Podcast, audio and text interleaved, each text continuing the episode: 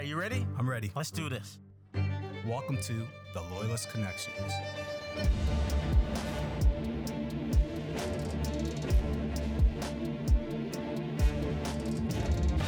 Established 1783. So, Beechville originally stretched from the northwest arm out to Five Islands Lake, which is around the Tantallon area. We're going to talk about Beechville, formerly known as Beech Hill. That's right. It was settled between 1812 and 1816. Settlers initially, from what we understand, were from the War of 1812, so the black refugees. So when we talk about the the black refugees that set, settled in Nova Scotia at that time, uh, it's interesting to note that there was a variety of different settlements. We're looking at places like North Preston, Upper Hammonds Plains, Beechville, and Africville. We both have ties to these communities.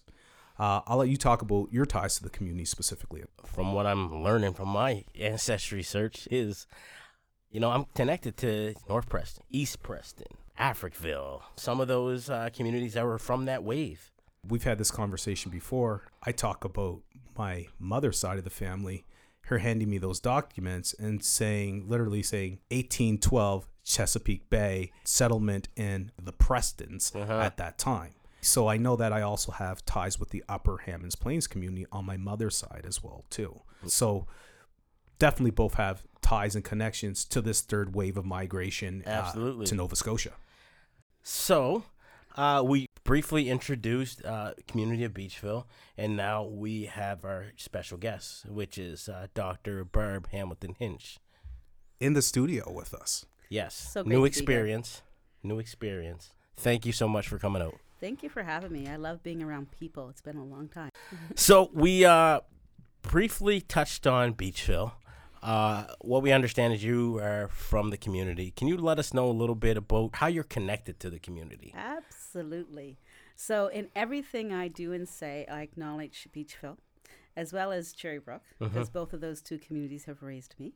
So, my father is from the community of Beechville, Mhm. and my mother's from the community of Cherrybrook. Wow, interesting. So, when my mother was 18, she became one of those young brides Mm-hmm. and moved from Cherry Brook to Beechville. And then decided to start her family there. So I've been born and raised in Beechville. Mm-hmm. And I had six brothers and sisters. We lost one very early. He was the firstborn, but he's still very much so a part of our family. And um, and so I was born and raised in Beechville. Did all of my education in Beechville, and only moved out of Beechville when I went to university. Wow. So I have a, a long depth, yeah. Yes. So and it was very fortunate to have lots of cousins Mm-hmm. that lived with us in Beechville, my grandparents. So we were a very close knit family. Um, everything I did was in Beechville. Even to this day, although I live in Dartmouth, I still travel to Beechville for church. Wow. And when my mother moved to Windsor, um, when she married her second husband, she would travel from Windsor to Beechville. So when she was doing that for, I don't know, more than seven years, I'm like, what could my excuse be not to drive across the bridge and continue my allegiance and my family connection to my community church of Beechville? And you lived in the Monroe subdivision. I did live in the Monroe subdivision, but funny enough, we didn't start out in the Monroe subdivision. Um, people claim because mom had and dad had a sixth child, it was time to move to a, a bigger house. So for the longest time, we lived on my grandfather's property, um, which was near the Beechville Baptist Church. And it was a very, very small house. And at that time, they were raising five children in that small house. Um, it might have had two bedrooms. Um, and then there was the opportunity to for redevelopment or new development in Beechville called Beechville Monroe Subdivision. Um, so they moved up there, and actually it was like a co-op. So they actually helped to build their homes. And I have pictures of my mom actually building That's our amazing. home um, in 1968. so were you is when they guys uh, like one of the first families in the in the subdivision, we were. Wow. Yeah, we were one of the first families in the subdivision. So literally history. Yeah, That's amazing. and that subdivision is still here to this day. The subdivision is still here to this day. We've seen a lot of new families move Uh-huh. in and out of the subdivision, which I think is happening to a lot of our black communities, period. And and I think, and you may get into this later, but we were always told about our history in Beechville growing up. That's one thing I really love about my community. And the fact that our community didn't start where it is right now. And so Beechville actually started by the Armdale Rotary. Okay. And there used to be a prison called Melville by Melville Island, Mm-hmm. and there was a prison. That prison was actually in the community of Beechville. That's how far Wow. Beechville was. It was way past the Armdale Rotary. Yeah. And so, if you ever go to Melville Island, there is actually a, a sign that talks about Beechville. So our community was huge. So when things were happening to Africville, it was also happening to Beechville, and it continues to this day. Um, we were very surprised as young people growing up, or as adults growing up, that they actually named Beechville states Beechville states because there's been such a history of white communities mm-hmm. being called white names. So, such as Lakeside and Timberlea, uh-huh. they are located in Beechville, but mm-hmm. because there's more predominantly white communities moving into those areas, those names change to Lakeside and Timberlea. So it's like a, a different sense of identity uh, uh, Absolutely. within the black community, Absolutely. right? And they're Yeah. living on Yeah, it's not would a, a different sense. They just changed, Changed the it. identity. Yeah. Similar to how North Preston, if you think about North Preston, Gottingen Street, Yep. as soon as you start getting outside of black communities, they want the names changed. Right. And we've had this conversation before, right? Like I, I literally said to Larice, I went down to the Gottingen Street Market and it's supposed to be promoting black businesses. So I'm like, this is this doesn't make sense to me. Like this community's black. So like mm-hmm. why are we promoting black businesses here? Right. We should be anyways. Yes, absolutely. But then I get down there and look, I'm like, the majority of people here are white. Yes. So Yes. you know, you're starting to see these subtle change. I guess they're not subtle. They're not They're not subtle. subtle. They're They're very- not like even when you think of Lake Loon, right, Montague Road. I mean, we could go through our whole list of black communities in Nova Scotia and see wh- how our names changed. Lake Major becomes North Preston after a certain distance. So it goes on and on about how our communities have been shrinking or have been stolen Uh-huh. um, from us. And, and we need to really educate our young people and even ourselves to not sell our land. Oh, Yes. It, it's been very painful watching my own family land in Beachville getting ready to be developed into um, houses. Uh-huh. And and as a young person, you can't do anything about it because you don't own it. So that brings up an interesting grandparents that own question. Uh, like you mentioned that you were raised in your grandparents' house. Yeah. It was a two-bedroom home. Well, we were we'd had a smaller house on their on our oh, on grandfather's the property. Yeah. Is that property still in the family or No, No. The property is not still in the family, and that's actually quite painful. Mm-hmm. Um, and people sell their land for different reasons, and I'm not privy to what happened with that with that property. I just know it hurt to watch it leave the family. And as I travel to Beechville and I look to the right on my way to church and seeing that being developed Yes. is hard. It's hard. And how close it is to our church. Yeah. Right. So our church has been fighting a long time because we have been designated as a historical site. Yes. Um, we've been around in Beechville since the 18th century, Yes. since 1816. We're, Yep. we're- we're the original black refugees after the War of 1812. Mm-hmm. So our history is strong. And, and we have been in that community since. And so when people talk about the founding of Canada and, and all that sort of thing, we were here before Canada was a country. And, and people seem to forget that. Yeah, I think that's that's a really good. That's point. powerful. Yeah, and, and Yeah. we were right, and I think we have to stop and realize that. Yeah. Further to Larice's point about you know the land transfer, what would be some of the benefits to selling your land at that time? Why would you give up your land? Was it external pressure? Well, I think it'd be similar to some of the things that, well, in terms of Africa, they fought, and and and and they're still fighting. And I think some of it comes down to need. I mean, you're dealing with a lot of black families, um, African Nova Scotian families that don't have a lot, and and land is value. And it still is value. And if mm-hmm. you don't realize the value of your land, then you're going to sell your land if mm-hmm. they're offering you something else, right? So, and that's often what companies and businesses do. We'll, we'll move you, but we'll give you this for your land. Mm-hmm. And it's seldom the value of what the land is worth. Oh. And so you slowly saw this encroachment happening in Beechville. Hmm. We'll move you a little further back and we'll give you some money, but it was never the value. And so if you have a, a generation of populations that not that's not growing up educated and by no means of their own, I mean, we live in Nova Scotia. Nova Scotia was a segregated and still to a degree continues to be a segregated province. We had segregated schools. We had segregation. It lived in Nova Scotia. It lives in Nova Scotia. We uh-huh. had racism. We have racism. So when you have individuals who are just fighting to live, who are raising their families, who are working often in domestic work or, or as laborers, and you're given the opportunity for a couple thousand dollars and you haven't seen that much cash in your hand uh-huh. from one paycheck, uh-huh. what are you going to say? The choice is easy. Oh, it's easy. Right. So we can't Yeah. fault our, our ancestors and our grandparents and great parents for what they did. Well, you mentioned They something. did it out of necessity. yeah, They you- did. And you mentioned something that was very powerful there: education. Right.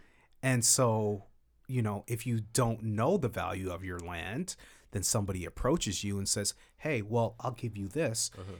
You said it's that's literally like a paycheck or two to them. Right. What are you going to do? Right. What are your options at that point? You're you're trying to basically get out of out of poverty. Yeah. Some of these obscure situ- situations, I, I don't know about you, but I probably would say yes.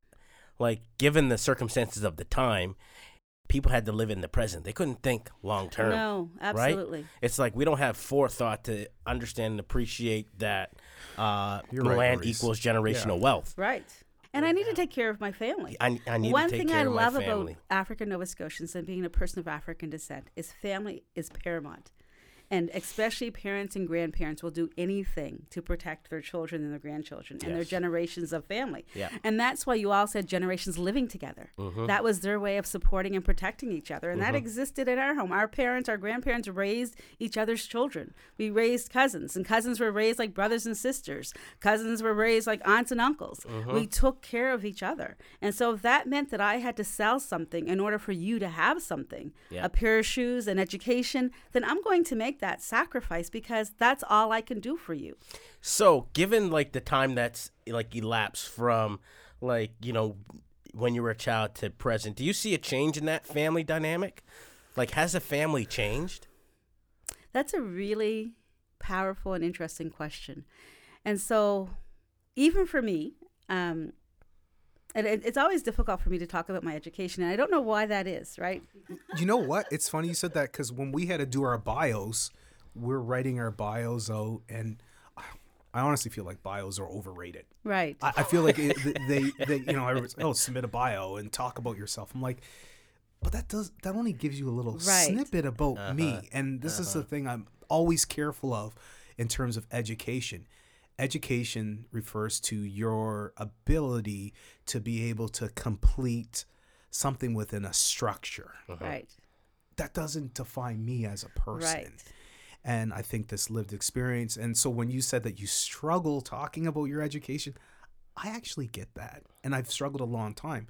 The industries I've worked in, I've always been kind of fighting against what I've done. It's like my identity before was Like you're basketball. a fish swimming against Yeah. the, the streams, Right. right? so I Like, get into this corporate world and everybody's got designations around and Right. masters. And I'm like, well, I don't even have a Bachelor of Commerce degree. Yeah. you feel inadequate. Yeah. I do at times, and I, I don't know if that's part of. Well, I would say the black complexity with Right, us, right? And yeah. fi- fighting your identity, like Right. only being half of yourself at times. So when? I'm when I'm with my family, my black brothers and sisters, like I am today, my education doesn't define me. What defines me is family and uh-huh. being with you. When I'm in the presence or amongst people that are non-black, I throw around doctor like it's rolls off my tongue like anything. They need to know who I am and Uh-huh. they need to know my education. Yes. So that's the struggle that I have is when I sit here with my brothers and sisters and recognizing my credentials, but that doesn't define who I am. My community defines who I am. So when I moved outside of my community, that was challenging for me because often when we get higher education and become more employable, um, we move. Mm-hmm. And we don't move because we want to move necessarily. We move because we want better for our family Yes. or better for our children. And that isn't always necessarily in our community. So so getting to what we were talking about, one of the one of the things that I struggle with is the fact that I moved out of my community. And I raised my children in predominantly white communities, not by choice, yeah, but but because that's where my job was or mm-hmm. that's where we wanted to live. Mm-hmm. And so I remember as my children got older and I did everything I could to make sure they were connected to the community. So we would still go to Beechville Church, we would still go to Cherry Brook, we would still connect with family. But I remember them saying to me that they didn't fully understand what it meant to be an African Nova Scotian. Mm. And that hurt me. Uh-huh. And they didn't have the same connections I had growing up in a black community. They couldn't go next door and say, We're out of sugar. They couldn't go next door and say, I, I'm making a cake, can I get a, an egg? So they didn't have that same relationship that you get from a black community. Yes. So I really miss not raising them in a space where I could say the host key is over at Aunt Joyce's. Yep. Go get the host key. Yep. Now you have to try and find a spot to hide your host key or put a code on your house and hope that they remember Yeah. so they can get in. but you could just say leave your key wherever, leave your door open Yep. Right? And so you can't do that anymore. So I miss not having that. And then I can't say to my kids, you're going to go next door and babysit so and so because they're going downtown. You know, it's the similarities to like where where I grew up. My house in Yarmouth, my grandmother's house was literally right next. Right.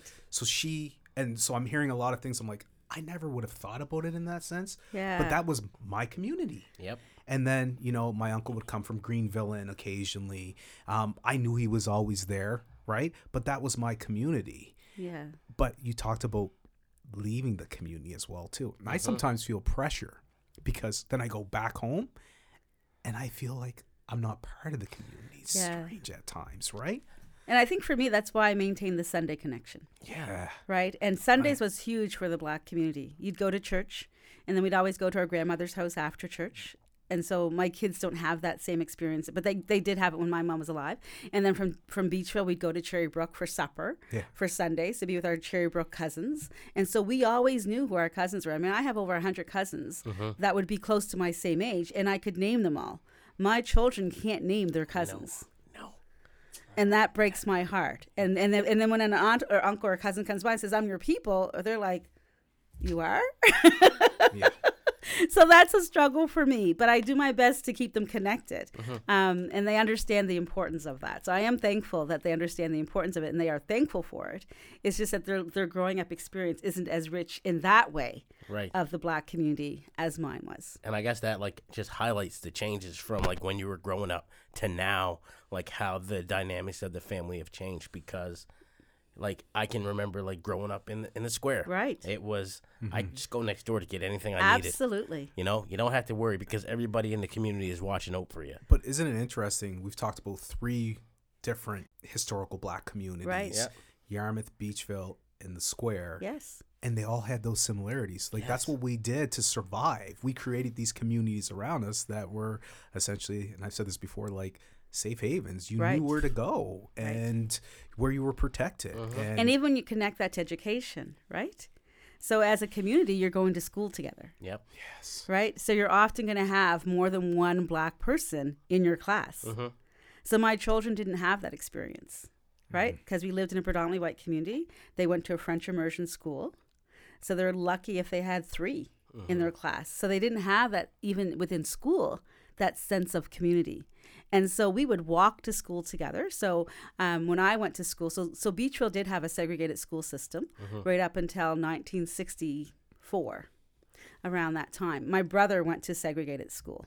really. And so he talks in the film from Dr. Sylvia Hamilton, who's Little who's a Black- relative, the Little Black Schoolhouse. Schoolhouse, yeah. And she does interview some of the folks from Beechville who attended the segregated school in Beechville.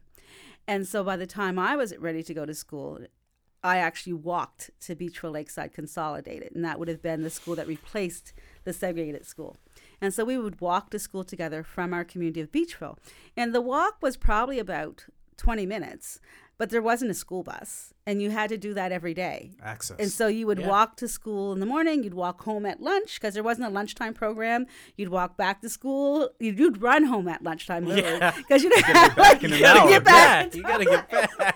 and then you walk back after after school. But at least you were walking with your friends. Mm-hmm. And and I think that's when we really began to experience this thing called racism within the public school system because now we're being treated differently. And then we changed from Beechville Lakeside Consolidated to go to Alderwood. So Beechville went from grade primary to grade 3 mm-hmm. And then we went to Alderwood Elementary from grade four to grade six. We were still walking, and that was about another seven minutes from Beechville Lakeside Consolidated. There's mm-hmm. no cafeteria. So that's why I smile at kids when they talk about trying to get home for, for school and getting a bus to go to school. And and I remember when I was at Alderwood that I would actually go to one of my white students or friends' house for lunch, but only if her parents weren't home. Because she lived close to Alderwood. So I would be invited to go to her house for lunch, but only if her parents weren't home. Um, and then from Beechville, the, from Alderwood, which was in Lakeside, we then went to Timberlea Junior High. So that's when we began to be bused. And even though we had to pass Lakeside and Timberlea to get to Timberlea Junior High, we only had a bus for Beechville. None of the white kids were on our bus going So to still Timberlea Junior High on the bus. We were. The bus became integrated when we started going to high school, um, which was at Five Island Lake, John A. So you knew, and so if you were smart, if you missed your bus in Beechville, you could run to Lakeside to get that bus because it was a little later. But we actually drove past Lakeside to go to Timberlea. And so even when I got to Timberlea Junior High, because I did well academically, that's when they really began to separate us. Ah, And so I became the only black child from grade seven to grade nine in my junior high, Wow. which really affected me. I'm speechless. And this is what, you know, one of the questions I had was, you know, how does that affect you as being the only black person in that class? Even when you say that, so a lot of my research that I do is around the impact of racism on health and well-being. Um, my PhD looked at the impact of racism on the health and well-being of women of African descent living in Nova Scotia, and so I think my interest in that is because it's a lived reality, and that re- lived reality goes far back. And when we think about those memories, we're recalling pain, right? And people don't think about people of African descent experience historical trauma. And we have historical trauma, and we talk about that just exactly. And we Yeah. talk about that trauma, and so what was challenging for me, and it still happens to this day for some of our students, is you would get name called, right, by by all communities. Oh, you think you're white because you're smart. So we continue to associate being smart with being white, which was problematic. So here's my community that raised me. And only because I'm doing well in school, now you're thinking that I'm thinking I'm different. So should I stop doing well in school so then I can have my friends from my community, or should I keep doing well in school and deal with that sacrifice? So like, uh, you're being called like, uh, are you an Uncle Tom? Yes. It's like a, I've been called an Uncle Tom. I, can- I can just tell you this right now. That that's happened to me my whole entire life. Absolutely. You know, Right. somebody would call preppy. Yeah. right. What do you, what do Yeah. you mean? Like, what am I Oh, prep? why are you going to class on time? Right. You know, there was. Why are you hanging out? Yeah. you know why it would, like you know come come down here right you know Right. right, so like and you know, it's f- fortunate enough i had a, a lot of guidance you know from my, my parents also basketball kind of kept me on that straight path Right, and I'm I was a soccer player. Yeah. And so once you get to junior high, unlike generations now, we weren't introduced to organized sports. We couldn't afford it. Yeah. There wasn't this thing called club sports growing up. We were in the country. It was called the country. We were it was the county. So I didn't play any organized sports until early junior high, and soccer was my sport, and I played it right up to the national level. But that was my saving grace. But also, my soccer team was predominantly white, and I remember my my parents were busy and often had to work on soccer games, so I'd have to get a drive from my white teammates who were afraid to come into my subdivision, and I'd have to wait on the side of the road to get picked up to go to our games. Um, so, so when you talk about what do I remember and how do I recall that? I, I, I remember that pain. And so mm-hmm. I was very thankful for family mm-hmm. because your cousins still sta have to be your friends. Yeah. you, you just have to go tell on them. Yeah. And so they can't be mad at you too long in that generation, right? So, That's right. so Tammy Hamilton was one of my best friends, remains to to this day. We're the exact same age. I actually told, called her my younger sister. There's only 12 days difference. But when I would have difficulty within my community of Beechville, my cousins became my my my, my salvation, and and that's what got me through. hmm So now, like, just looking at all this, uh, how has like your lived experience influenced your research and how you give back to the community? Such a great question. And I don't think people realize how much we as black people are always thinking about our community. Mm-hmm. In everything we do, Mm-hmm. We are the least selfish population. We're always thinking about what if I do this, how can I help somebody else? Or what impact will that be? And how can I influence? Or how can I support? And so even when I think about every degree that I that I've done, it's always been how can I connect that to my community? All the research I do is how can I connect that to my, my community? So even when I did my first degree, um, I wanted to be a psychologist, and I'm thankful that my my older, my young, my middle son, um, David Anthony, is now thinking about being a psychologist because I went a different path. And I remember going to university and having multiple choice exams and hating multiple choice exams because I'm a talker. And so I said, well, this isn't working for me. So how can I still connect to black people? Because I grew up that, with that whole, when you talk about that, what was the impact of that? I grew up not loving who I was as a black person until I got connected to this organization called Cultural Awareness Youth Group of Nova Scotia. Mm-hmm. So I knew that I want to be that support for black young people to understand their identity and to be proud of who they were as a black person. So I wanted to be able to have these conversations. So my first degree I went into was recreation management. Never thought about it as a degree. I'm an athlete. Who does a degree in recreation? I remember saying that. I was working at George Dixon Center and it was a staff person said, "Hey, you should do a degree in recreation." I'm like, "Ah, that would be perfect." Cuz while people are relaxing and playing and having fun, I can talk to them about themselves. Mm-hmm. I can talk to them about their identity. I can talk to them about education. And they won't realize that they're being talked to and motivated mm-hmm. because they're having fun. Yep. And so I worked for the city for a long period of time doing exactly that. And, and being very happy. And, and at that time, I was always in black communities. I was, I was at George Dixon Center. I was at Needham Center. I was at the Community YMCA, and I was at Cap, um, the Spryfield Community Center. And so when I left that, I also took that education and went to the Gambia, West Africa, and did the similar thing because at that time, a lot of the women weren't engaging in physical activity. It was mainly for men. And so brought some health and wellness into that community. Mm-hmm. And then I went back and did a master's, and my intent was, because then I started having a family, was to become a principal. So I have an education degree as well. Mm-hmm. And the reason why I was doing that is because I didn't want to send my kids into a school system that damaged me. Right. I wanted to uh-huh. be in a system where I could watch what teachers are doing to my stu- my kids mm-hmm. and protect them. And if I had to, I would fire teachers the minute they started That's powerful. giving problems to my children. So that's why I went in and did an education degree.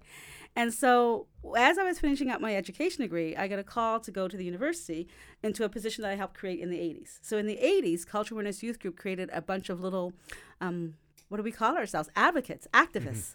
And so we advocated for the Black Student Advising Center mm-hmm. um, in the 80s because we were there as en masse as black students coming from the Mount, St. Mary's, and Dal, and there wasn't advisors who looked like us. Mm-hmm. And we would be like that book, Why Are All the Colored Children Sitting Together in the Cafeteria, which still happens in our high schools, right? Mm-hmm. So we would do that at university. We'd have a space and you would know where to go if you want to be with other black students.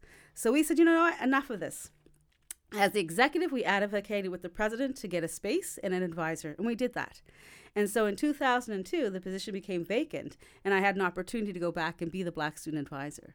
And I share this long story because everything I'd done was to work with Black people and to be connected to Black people. And so, as the Black Student Advisor, even though I wasn't in the public school system, I could now help students get into university. Mm-hmm. I could now support students while they were at university. And that really made a difference. I, I loved that job because it was me coming back in a position that I helped as a baby, Yep. and now it was a teenager. Mm-hmm. And I could help nurture it to become an adult. Right. And then I was enjoying that and started teaching part time and really enjoyed teaching and said, hey, this is my chance to educate more people Yep. about people of African descent, support students going into classes, help to navigate where they should or shouldn't go, and really direct them. So in 2008, I accepted a position as an assistant professor and started teaching and then started my PhD full time. Throughout all that process, I was developing courses around people of African descent. Mm-hmm. I would be doing talks around racism and discrimination. So, all of my courses that was present, which is very evident in my course evaluations when white students would say, Oh, Dr. Hamilton Hinch made me feel uncomfortable in class. When I hear somebody say they feel uncomfortable, I always stop and say, "How do you think I feel?" Right. right. And all I say is, I guess I was doing my job. Yeah. because it's a day to day thing in like Yeah. our lives, right? Like it's a day to day thing It where we're uber super critical of everything, that comes out of our mouths Everything. because of how we're gonna be perceived because of the way we're talking. Literally before you came here, we reco- recorded our part, and we played it back, and Larice was like, "Oh, "I don't like how I sound," and I said, "That's part of the condition." Right. Yeah. It is. Right? Imagine, Yeah. imagine you're able to speak freely and not Oh, worry I about that. I say that all the time. You know, I get into meetings. I'm like, well, should I say? I mean, this is getting really awkward here. Um, should I say something? oh no! And then guess what happens? I'll go back and internalize. Why didn't I say anything? Right. Right. And it's like it's not a day thing. It's tur- a day turns into weeks, Weeks. months, something that I carry on with me, and then all of a sudden that builds up, right? Right. And that's what my research turned into, right? So I was fortunate to have uh, Senator Dr. Wanda Thomas Bernard, who was at Dal at the time, and she was doing research, national research, on uh, the impact of vi- racism as violence. And it was a national research project. So I'm like, oh my heavens, that will be perfect for my PhD. So I worked with Dr. Wanda Thomas Bernard um, doing my PhD on the impact of racism on the health and well-being of women of African descent. And I really want to look at women because I want to look at myself. Yep. I want to talk about my experience. I Yep. wanted to be able to connect to the women that were engaged in the research and, and really because a lot of women carry the weight of the family. It's really true. And, you know, w- one thing Larissa and I talked about, and this is kind of to take I kind of a walk back in history, but you were speaking about your mother and her mother. What was the landscape like for your mother or and your I guess grandmother in that sense in terms of opportunities? Well, it goes back to the strength of being raised in a black community, Mhm. right? Because a lot of our mothers had to work outside the home. And a lot of our mothers were initially domestic workers. So my So mom what does that mean? would have been Tell- a domestic. They would have predominantly worked in predominantly white upper class homes. Um, In this case, a lot of them worked in the south end of Halifax, and they would either travel together by car or take the bus. So when I was young, that was my mother's primary employment was being a domestic worker in a predominantly white household. And as my mother was preparing to transition, she passed away in September of last year, 2020. We would have these stories, just wanting to know her stories more. Um, and she would always share these stories, but it became even more important um, during her, her last months. And she would talk about how she was treated. And she wasn't mistreated in these homes, but it was what was expected of her to do in uh-huh. terms of entertaining the children and going on trips with them. And so, not just being a domestic worker and caring for the home, but also caring for the children. And, and she would talk about that. And at 18, that's where she lived. She lived in their homes until she got married, and then she would go back and forth to their homes. So, for the longest time, domestic workers actually lived in the homes until they got married, and then they would commute back and forth to the homes. You mentioned like the commute was like sometimes carpool or uh, sometimes take a bus. Yeah, We heard something about people walking. they had to. There was no bus in Beechville. Okay. So Beechville didn't get a, a Metro Transit until well into the late 1980s. So we used to use the bus that was going like Acadian Lines. Yeah. Would go to Yarmouth, so it Yeah. had to pass Beechville. So sometimes you would pay your three dollars to get to Halifax, or you would walk. I haven't heard Acadian lines for a minute. so that was the way that you got into town. Yeah. The Acadian Lines bus would stop, or you would walk to get into the city, or hitchhike. Like I remember hitchhiking as a child to go home from Halifax because I loved hanging out in Uniacke Square in Mulgrave Park. I was glad that I had cousins that lived on Creighton Street because Yeah. that was my way to get into the city. yeah. and gonna go to the Centennial Pool. Yeah. yeah, fair enough. Yes, that's right. So as a domestic worker, that was what mom did, and, and often people who worked in homes of, of white people didn't have um, insurance. They didn't have health plans. And so they did their best with what they had. Um, thankfully, my mother eventually became a waitress or a head waitress at Keddy's, the hotel that used to be on the Armdale Road. I think is now called a Best Western. Yeah. And when my father passed away when I was 14, mom knew she needed more. So she went back to school in her late 40s and became an insurance broker Wow. and started selling insurance. And she had to rewrite her test a couple times to pass, but she was determined to get a better job to provide for her family. And she did. Mm-hmm. But during that time, what she experienced was painful. And I remember that she would bring home bags of clothing for us as kids that would be coming from the families that she worked in. Right. And and and so you just said families. right, it 'cause they- wasn't one, it was no, m- there wasn't. There would be more than one family that you would you'd work for. So you mentioned about living in, like, so if there's multiple, fa- how would that work exactly? There would be a primary household that you would live in, but then you would support perhaps the cousin or the neighbor next door if you had time. this kind of sounds a little bit like an extension of, Servitude, uh, yeah, Yeah. like that indentured servant. indentured kinda- servant type thing. Yeah, it's interesting. But they That were keeps they were paid, Yeah. right? They were paid. I don't know how much they were Ah. paid. right, but lower um, than. but lower than, and they had a place to live. Yeah. Um, and, and we and we say this again very cynically, but also acknowledging the fact that that's what they had to do. right. Yes. Yeah. Right? Because mom come from a family of 13 brothers and sisters. Yeah. So who can care for 13 brothers and sisters? You either need to go out and work someplace, or you need to go to the military, or you need to do something because we can't can't take care of 13 children in this small house in Cherry Brook. And so she was approached by another friend who was already working um, in, in, in the Halifax for a family. Said, "Oh, Bernice, you should come and work for this family. They're looking for somebody." So some of the women would recruit other women to come in because they thought it was, you know, it was better than living home and not having as much. Come and live with this family. So you mentioned like the like the travel. We we hear a lot of stories about you know young like blacks uh, traveling by themselves or cr- traveling in groups, and it's not the safest like conditions, especially with goodness. like you you know hitchhiking and things like that. Was there stories of people going missing because of like the travel? There like, would definitely be stories of people getting beaten up. Mm. Um, I've always heard of like rocks being thrown. right. Right. Names being yeah. called out. Just the verbal abuse. The yeah, verbal yeah, abru- yeah. abuse. It's hard to say if people went missing. Mm-hmm. And even now, I mean, my oldest son, in terms of the one that, that I have with my partner, because my eldest son is well grown and is up north, but my, my middle child, who's 22, um, has been carded. He has beautiful long dreads. Again, this, these are children who have been raised in predominantly white schools. Majority of their friends that they hang with are white. Mm-hmm. Um, but he's been carded with his white friends. And and he's only told me this after because we many black families have to have the chalk, especially with their their young black boys. When you leave the house, A, B, C, and D, turn on your phone. If the police approach you, this is what you need to do.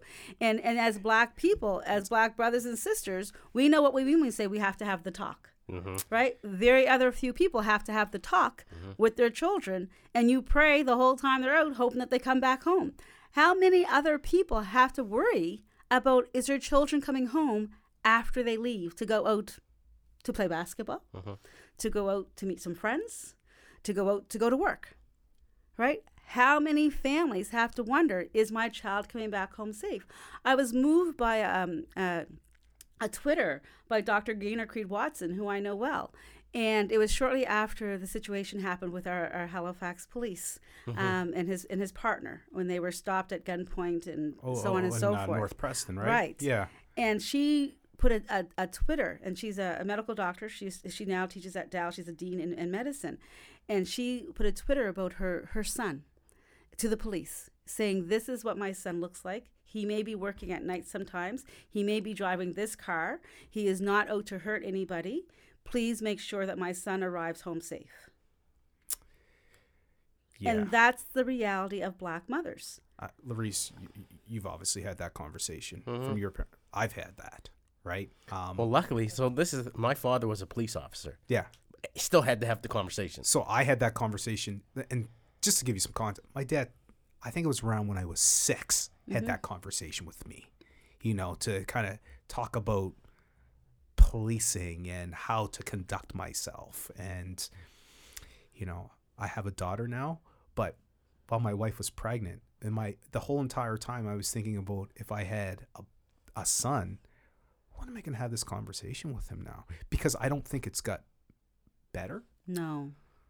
Um, so you know, again, back to the mental health around that stuff. Right. That stuff weighs on you after Right. a while. And so these women would talk about in the research the impact of racism, Uh-huh. where some would talk about how they didn't want to live in some cases. Mm-hmm. They didn't want to go to work. Some had suicidal thoughts Yeah. because it was so much as soon as they get to work. Some talked about the microaggressions and the macroaggressions and how the microaggressions build up and how often black women get, get labeled the angry black women. And and we and we walk with that and that's real. Right? When people think that about ourselves or, or about us as, as black women. And so in researching about these women, it was absolutely powerful. And the other research that I do is our education system um, and the streaming of our, our children into individual program planning and that impact on them of not being able to go on to higher education if they choose.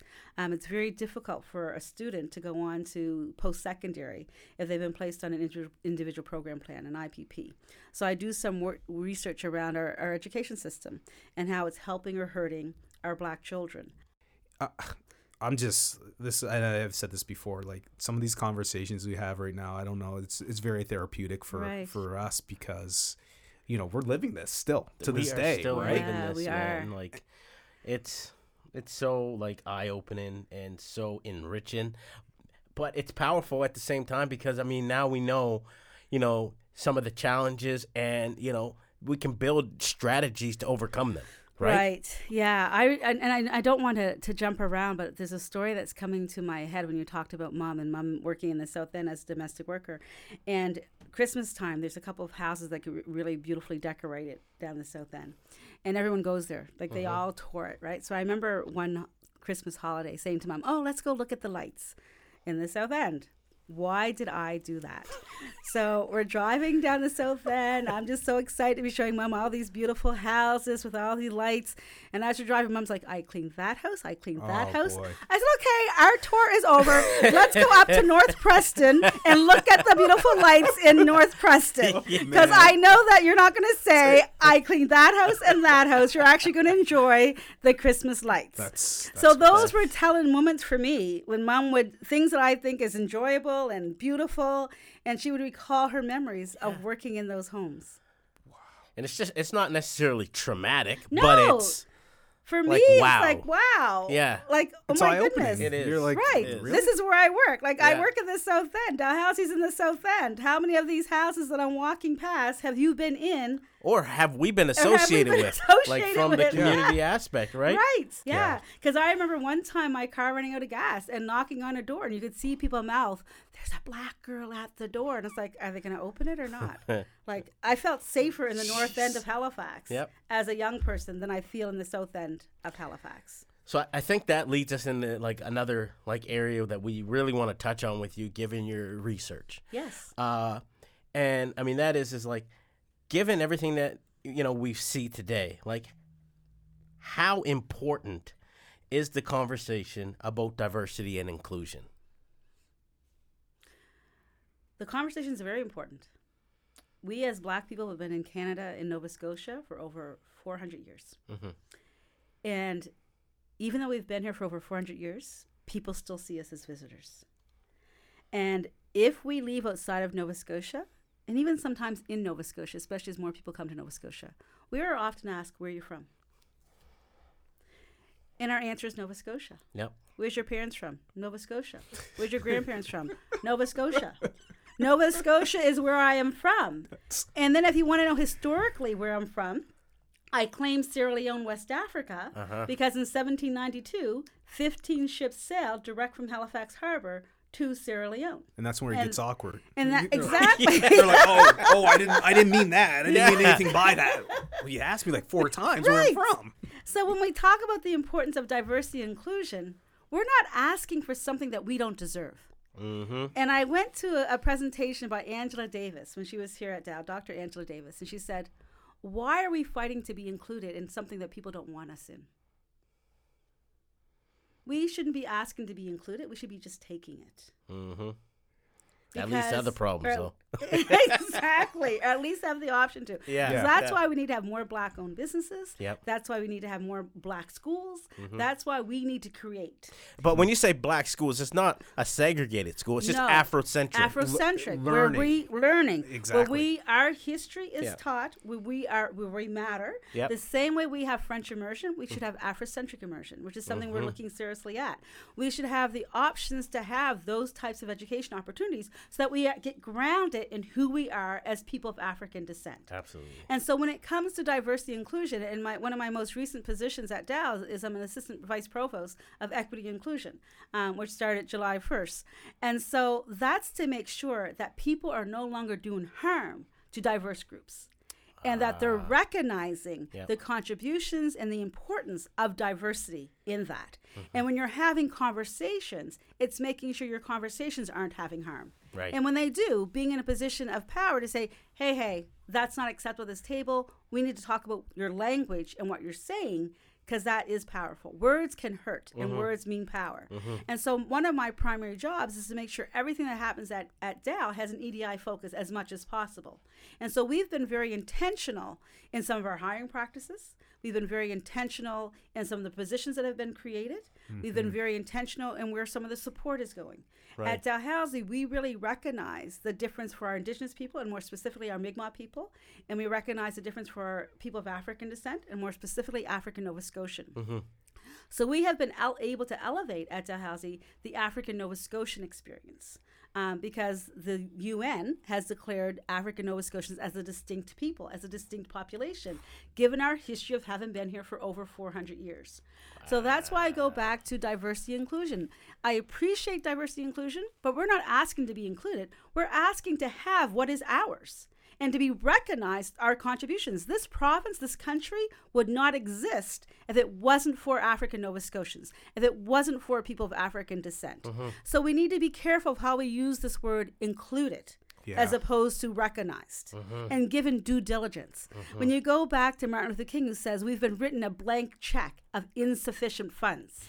Every job that we have, if we are not there, that's insufficient. Yes.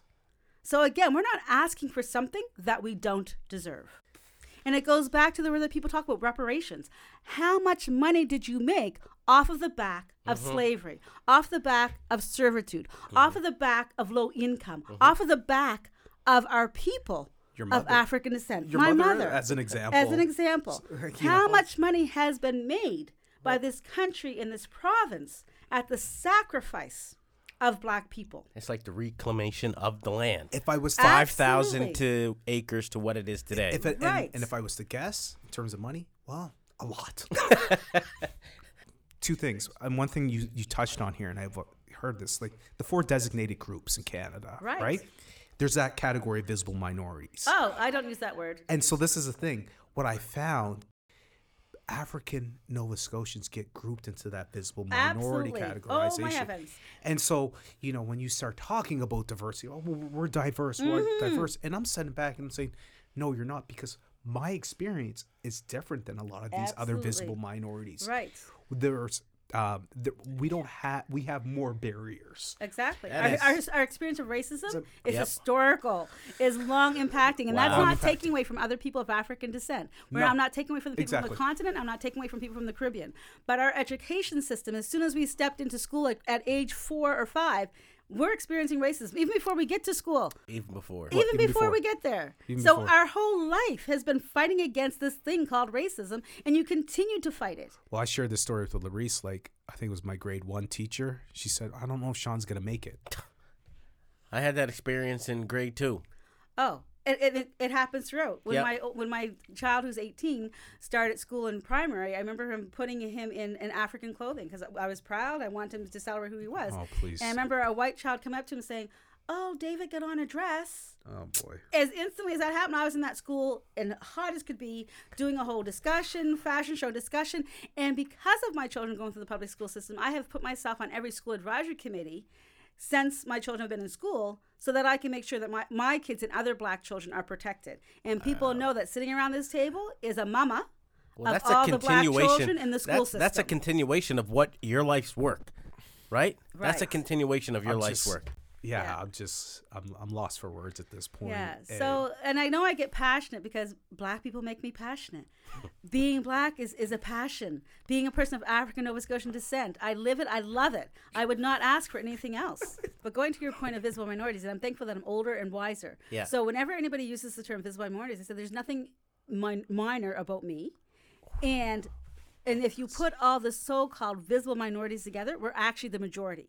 So the use of visible minorities is to meant to denote power, and so I will not allow you to use that word in my presence, and I tell them that because when you use mi- minority and majority, you're denoting power. When you think about South Africa, you're using power to define who I am. Yeah. So Yeah. I will not allow you to use visible minorities because there's nothing minor about me. If you want to use racially visible, you can, but you cannot use minority because I am not a minor and I am not a minority. I'm not using that word again. So I and I sit That on makes so much sense to me now. and I sit on the SSHRC committee, and uh, just at a recent meeting, and SSHRC is the social science health research, and we're sitting there as, as part of the anti-racism because not a lot of funding has been going to the black community. And I have said to SSHRC, don't wait until Justin Trudeau stops using the word visible minority. You make the intent right now to stop using it. Oh, JT. And I said, and if we start doing that, then perhaps the federal government will come on side and stop using it. So, given the current size of Beechville, do you feel that Beechville is like at risk of losing its identity? I would say that Beechville's standing strong. We have a lot of strong activists Mm-hmm. within the community. There's a strong Beechville um, Heritage Society group. They were able to successfully advocate for the Lakeside Industrial Park name to be changed um, to Beechville Industrial Park. Um, when Lakeside Industrial Park became called Lakeside Industrial Park, and a lot of our history is oral history, we were told that the children that were leaving from the school were asked to sign a petition using Mr. or Mrs., as if to say that we supported Lakeside being called Lakeside Industrial Park. No, please don't. And so when it got changed in the late in 2017, it was around 2017 that we were successful through this Beechville community, heritage community, to advocate to have the name changed and the proper sign put in Beechville. And so when you hear those stories growing up as a kid, I mean, Lakeside Industrial Park, I had to walk past Lakeside Industrial Park to go to Beechville Baptist Church. Um, coming from Beechville Monroe subdivision and going to Beechville Baptist Church, how the blazes can there be a Lakeside Industrial Park in the middle of Beechville? And so that sign was not changed until I'm an adult in my 50s. And I am so proud of that historical society, the Beach Historical Society, who advocated for that. So they continue to fight for the land that is Beechville. Mm-hmm. We recently had some excavation come in about the fact that there's been settlements, there's been proof of settlements, and we're thankful for the Office of African Nova Scotian Affairs, of settlements that have been there since the 18th century. And so once you become acknowledged as mm-hmm. a historical site, all building and all development is supposed to cease and desist because now you have to get the, the proper land and you have to get the acknowledgement of being that historical site. Mm-hmm. So all I can say is that there are still many descendants of Beechville that live in Beechville, mm-hmm. and I am thankful that they continue to fight for Beechville to remain who they are. Absolutely. But it's a challenge, mm-hmm. and it's a challenge in all our black communities. So we can only hope and pray. And I and I express to them that I want to join that fight. Um, I haven't been actively involved in that fight. I've allowed myself to be disconnected just because of where I live and my job. But they need more people who are from the community of Beechville to join that fight with them. Because if we don't continue to fight for our land, if we don't continue to educate our population that exists here, people of African descent, we have that risk of disappearing. Wow. I'm, I wish you guys can see our faces right now. this is again we couldn't ask for anything more it's been truly a rewarding experience so we would like to thank dr barb hamilton hinch again for being on the loyalist connections podcast established 1783 It's nice having a black refugee with a black loyalist. Thank you so much. Thank you for listening to the Loyalist Connections podcast. We hope you enjoyed this episode and gained some new insights. this episode was produced by your hosts Larice Gabriel Downey and myself Sean Smith of the Loyalist Connections Creative Group We want to send out a special thanks uh, to our community partners, the Black Cultural Center and the Black Loyalist Heritage Center and Society, for their continued support. And shout out our alma mater, St. Mary's University, especially the St. Mary's University Gorsebrook Research Institute partnership, for making resources available to us to complete this project. We encourage you to join us as we continue to host these meaningful conversations and uncover information on our communities and other important aspects of our history. In the meantime, don't forget to listen, like, follow, and share the Loyalist Connection podcast on all your favorite platforms. And be sure to follow us on Instagram at Loyalist Connection Podcast for updates and behind the scenes content. Also, for exclusive content, including access to unedited episodes, join the Loyalist Connections community on Patreon. And until the next episode, stay, connected.